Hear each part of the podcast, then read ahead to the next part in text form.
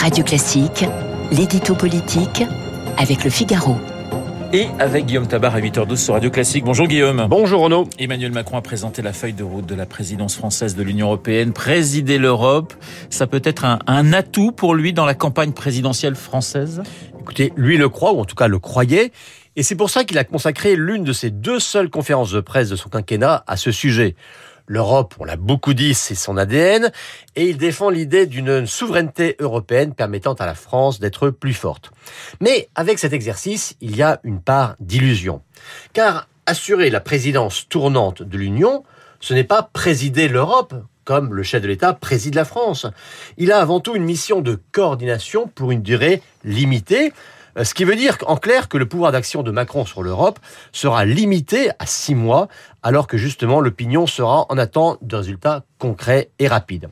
Et puis surtout car il y a une part d'illusion, euh, car cette présidence est suspendue à l'échéance présidentielle d'avril. Et que pour Emmanuel Macron, pour le chef de l'État, euh, cette présidence, cette présidence de l'Union sera plus chronophage que valorisante. Il suffisait de voir hier le nombre d'événements qu'il a annoncés pour ces six mois.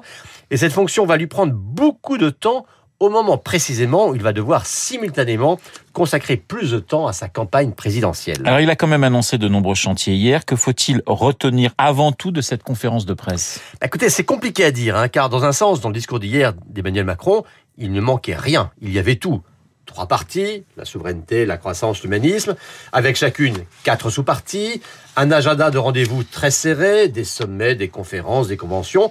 Il a passé tous les sujets en revue, mais je dirais que le catalogue était trop impressionnant pour susciter un élan. Les considérations étaient souvent techniques, et comment ne le serait-elle pas, euh, trop pour qu'il en émane un souffle épique.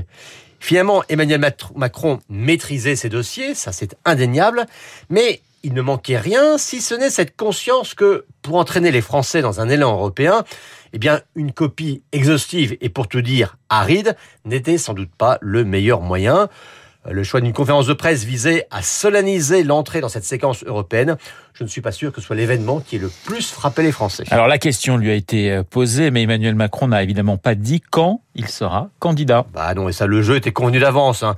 Il savait que la question lui serait posée, et les journalistes savaient qu'il ne, lui, qu'il ne leur répondrait pas ce qui n'a quand même pas empêché de cibler Éric Zemmour de manière à peine subliminale, hein, en brandissant les supposées menaces sur les libertés ou les valeurs de l'Europe.